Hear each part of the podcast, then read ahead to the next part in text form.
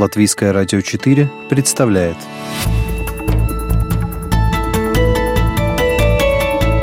Человек и его поступки. События и его значения.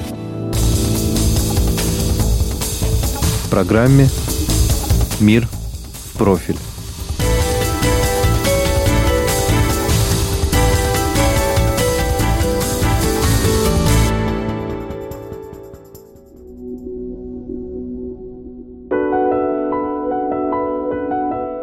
первой годовщине своего президентства Эммануэль Макрон преподнес себе подарок.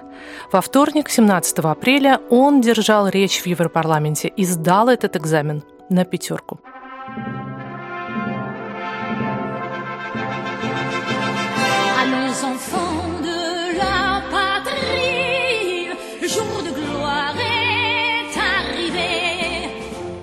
Вначале евродепутаты, а потом и журналисты признали, амбиции на общеевропейские лидерство Макрона серьезные.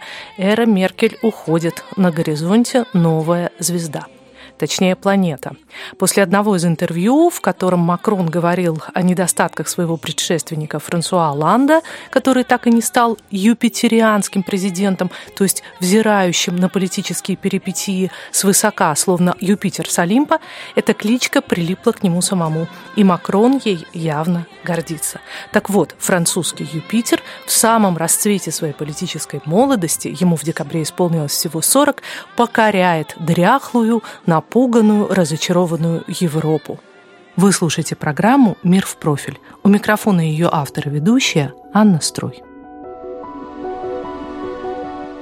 Выступление Макрона в Европарламенте ждали с большим интересом и слушали очень внимательно – Мои собеседники из Страсбурга несколько раз слали мне смс с просьбой еще на полчаса перенести наш телефонный комментарий. Он все еще говорит. И вот мне удается связаться с евродепутатом Андреем Мамыкиным. Съехал график голосования и дальнейших дебатов в Европейском парламенте. Макрон очень хотел всем понравиться. Он э, очень долго говорил, он всегда выходил за пределы регламента. А многие депутаты задавали ему вопросы. Э, коммунисты, да не только они, честно говоря, обрушились на него за бомбардировки Сирии недавние, которые были в ночь субботы на воскресенье. И Верховштадт э, обрушился на него, лидер группы либералов, за то, что он начал кокетничать с религиозными, так сказать, общинами, мол, мы светское государство. Э, кто-то критиковал его за сложившуюся в последние недели, месяцы такой э, очень, очень странную связь с Ангелой Меркель и за вот этот тандем Франция-Германия. То есть Макрон очень демонстрировал себя, пытался показать, что он проевропеец, готов говорить абсолютно с каждым. И даже когда дебаты формально завершились, он еще минут 5-7 ходил по залу, ну, вдоль первого ряда, разумеется, и пытался максимально большему количеству депутатов пожать руку а, сказать пару слов э, и тем самым еще больше удлинил эту сессию дебатов с ним. Ну, отчасти, да, французские журналисты правы в своих наблюдениях. Он Юпитер, но это тот Юпитер, который не похитил Европу, наоборот, который хочет э, всячески получить ее расположение другими методами.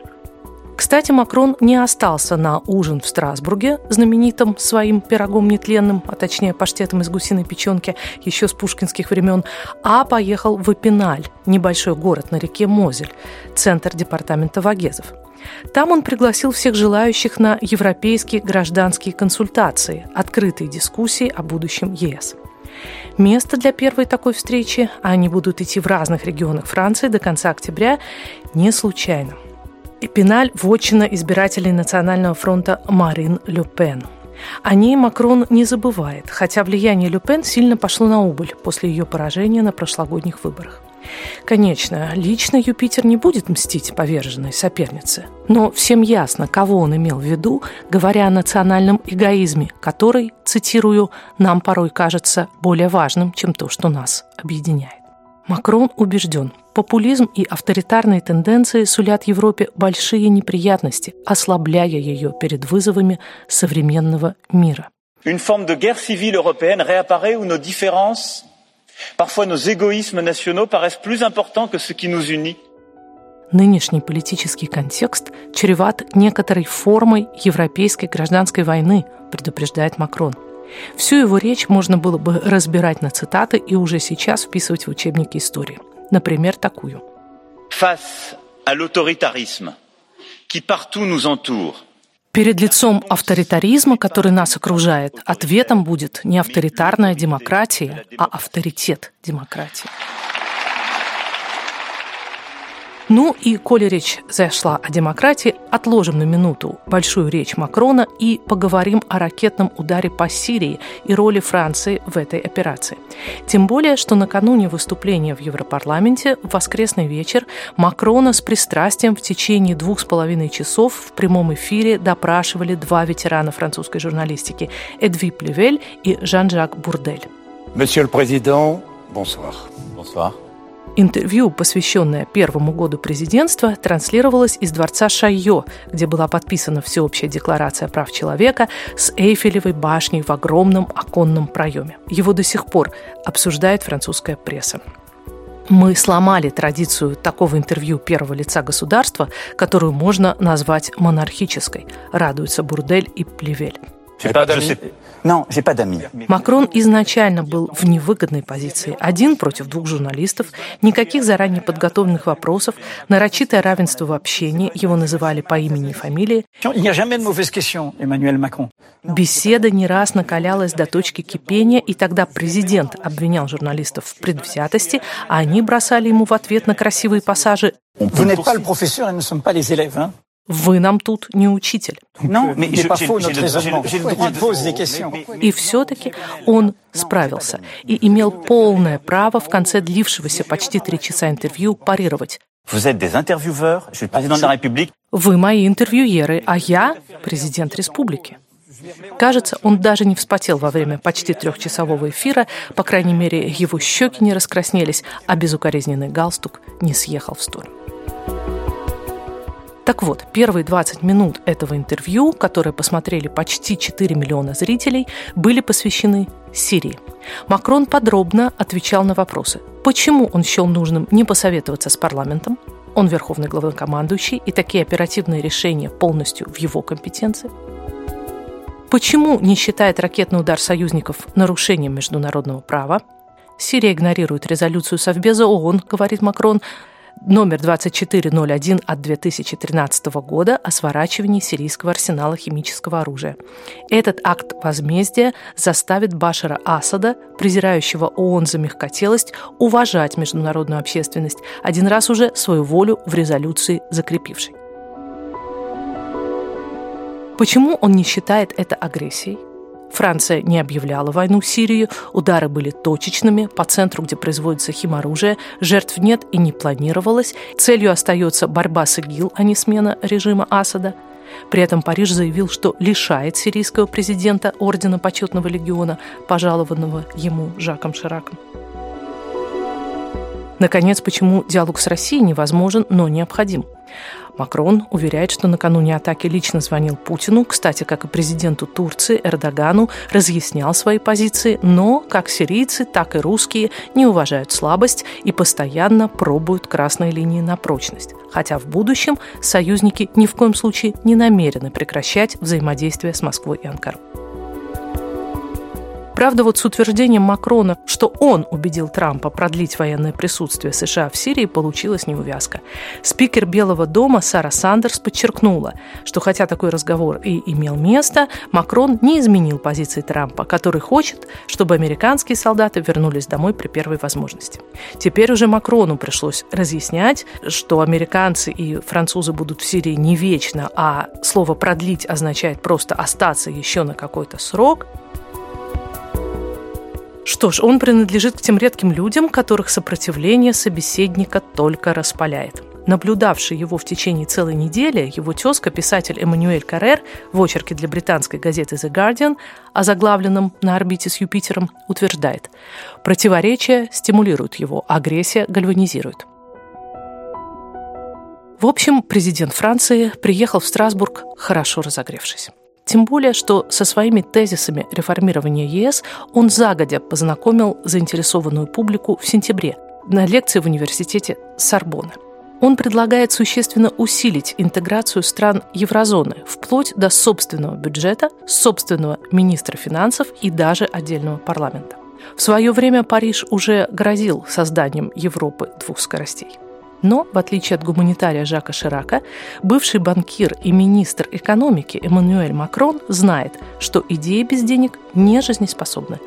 Поэтому у него есть план, где взять денег. В частности, он предлагает обложить налогом европейские операции крупнейших IT-компаний вроде Фейсбука и Амазона. Пресса уже окрестила макроновские идеи французской революции.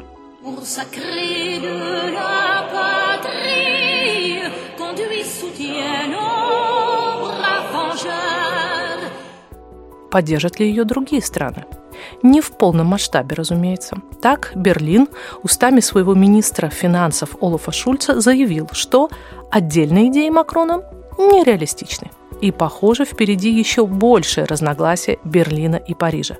Мы-то помним из мифологии, как ревновала к Европе своего Юпитера его божественная, но довольно скучная супруга Гера.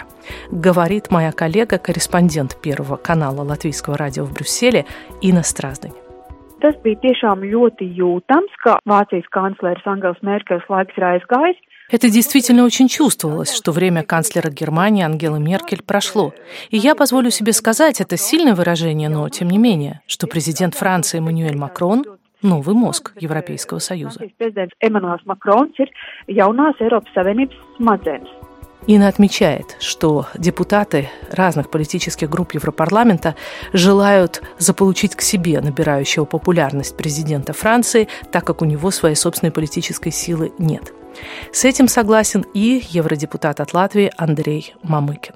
Да, это абсолютно верное наблюдение. Не все, но многие депутаты пытались подойти к нему, пытались задать комплементарные вопросы, задавали. Почему? Потому что, в принципе, с декабря прошлого года в Европарламенте есть такой, ну, негласный клуб тех, кто поддерживает э, новую потенциальную силу Макрона. Есть там, например, и его изначально злейшие политические враги, французские социалисты. Примерно сейчас в этом неофициальном клубе поддерживающих Макрона, а, более 70 депутатов. То есть, грубо говоря, это каждый десятый. Группа это ничего не делает, кроме э, как э, разговаривает между собой. Нет, это не официальная политическая группа, потому что все, кто э, вступил в этот неофициальный клуб, остались внутри своих политических групп. Но абсолютно очевидно, что в 2019 году Макрон получит свою политическую группу и все говорит сейчас за то, что больший э, пирог, большую часть пирога он отъест у нынешней группы э, либералов. И даже в финальной речи э, он бросил такую фразу, сказал, что если что, я готов быть э, шпицен-кандидат, то есть на следующих европейских выборах я готов быть, сказал Макрон, э, кандидатом общеевропейского списка, который претендовал бы на роль президента Европейской комиссии. Это тоже отметили многие. Ну, а глава Еврокомиссии Жан-Клод Юнкер чуть не всплакнул, слушая Эммануэля Макрона. La vraie France est de retour. Настоящая Франция вернулась.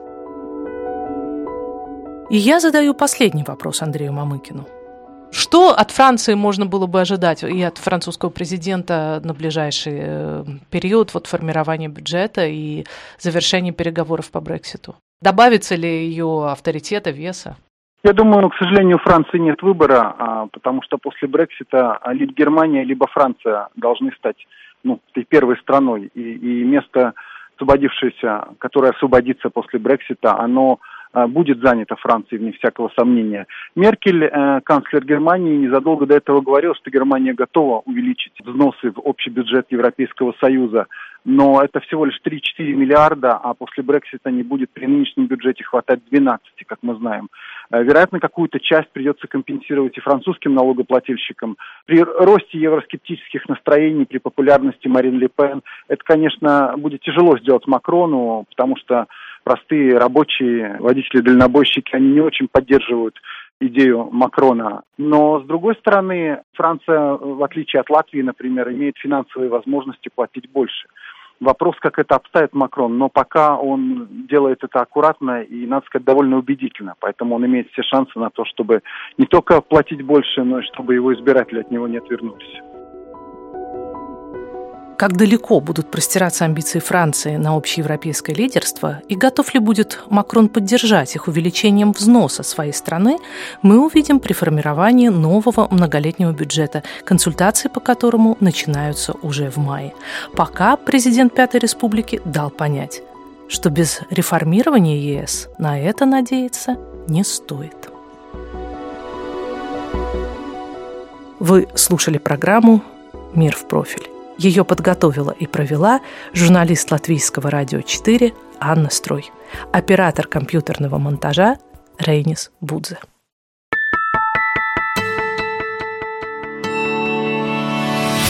Человек и его поступки. События и его значения. В программе «Мир в профиль». Каждую субботу в 12.10 на Латвийском радио 4.